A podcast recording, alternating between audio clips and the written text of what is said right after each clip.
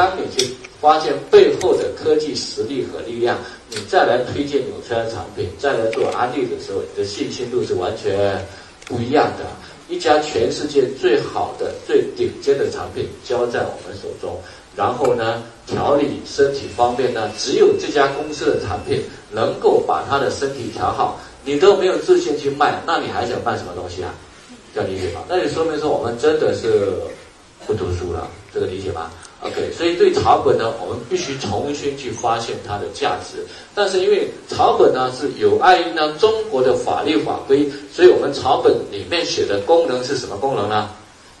目录里面二十六个里面有的功能嘛，对吧？所以才会造成我们对草本的这些产品会有误解。其实草本呢，第三方研究是非常透的。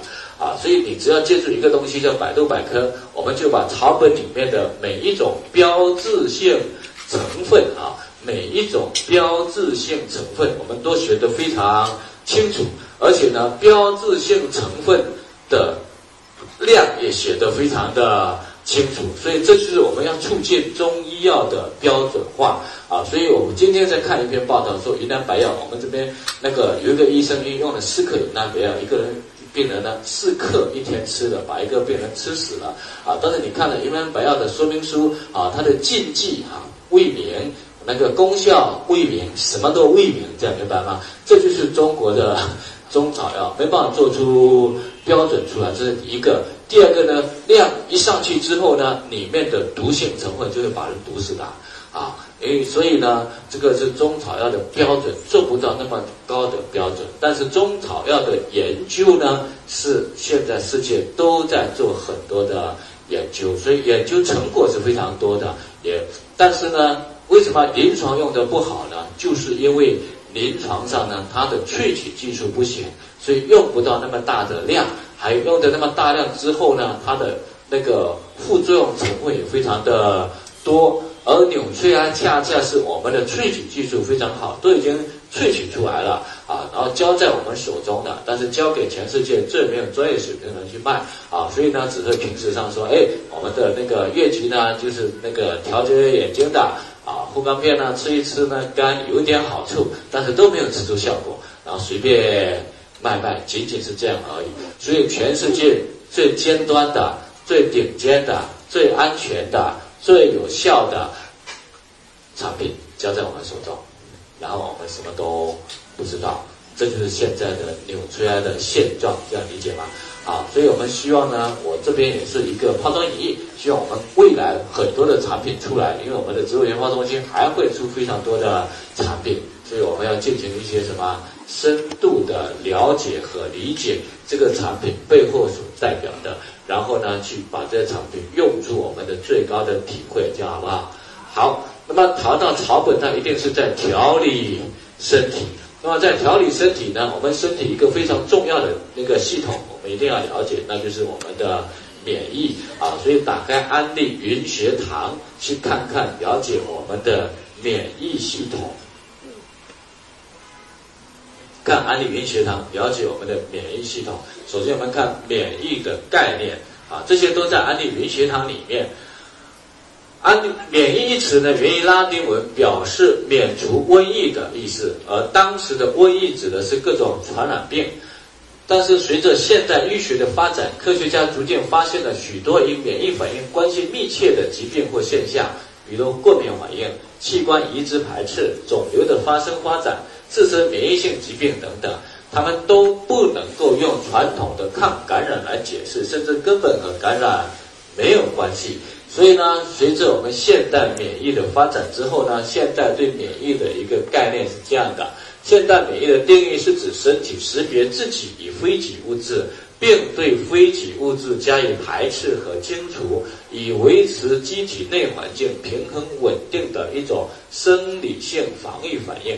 所以，现代免疫的概念是指什么？身体要识别自己和非己啊，那并对非己加以排斥。那所谓的非己呢，既可以是从外部侵入到体内的微生物，也可以是移植到体内的器官。突变的肿瘤细胞等内部所有的非正常成分啊，所以非己可能是外来的，可能是我们自己身体内部产生的。只要免疫系统识别它是非己，它就要进行什么呢？排斥和清除啊，这是免疫系统的作用啊。所以免疫是机体一种保护性的生理功能。这就好比一个国家的军队，既要防卫消灭国外的侵略者，也要监视监督国内的分裂分子，才能维护整个国家的安全。所以，人体的免疫如同国家的国防一样重要，是我们赖以生存的基本条件。那么，掌管执行这些重要重要功能的部门，就是我们的免疫系统。那免疫我们有三道防线来构成啊，第一道防线是由皮肤和黏膜构成的。它不仅能够阻挡病原体侵入人体，而且它们的分泌物像乳酸、脂肪酸、胃酸、酶等都有杀菌的作用。呃，呼吸道的黏膜上呢有纤毛，可以清除呢粘连在呼吸道的异物，然后呢通过痰呢排出体外。啊，所以这是第一道防线。第一道防线容易理解吗？理解了，就是所谓的外面皮肤啊、黏膜啊这些阻挡外面的细菌的侵蚀。啊，第二道防线是体液中的杀菌物质和。吞噬细胞了，比如说我们皮肤如果有伤口了，那第一道防线就要破了，就到了第二道防线了，有细菌感染，那体液中的吞噬细胞和杀菌物质就要把侵入到我们体液的这些病菌和把它消灭掉，这是第二道防线。那这两道防线是人类在进化过程中逐渐建立起来的天然防御系统，特点是人人生来就有，不针对某一种特定的病原体。对多种病原体都有防御作用，因此叫非特异性免疫，也叫做先天性免疫。那么多数情况下，这两道防线可以防止病原体对机体的侵蚀啊。所以大部分情况下，我们用的是，就是平时大部分的时间，我们用的是这两道防线，对吗？大部分是，比如我们坐在这边，我们皮肤黏膜是正常的，那么就可以抵御细菌的。偶尔身上有一点点感染，我们吞噬细胞就把它吞掉。所以我们大部分时间是用这两道防线，大部分时间就是用这两道防线。这两道防线叫非特异性免疫，或者叫做先天性免疫。那还有一道防线比较复杂，但并不是时时刻刻都用到的，就是我们的特异性免疫。特异性免疫主要由免疫器官，像胸腺、淋巴结、脾脏等，和免疫细胞，像淋巴细胞组成。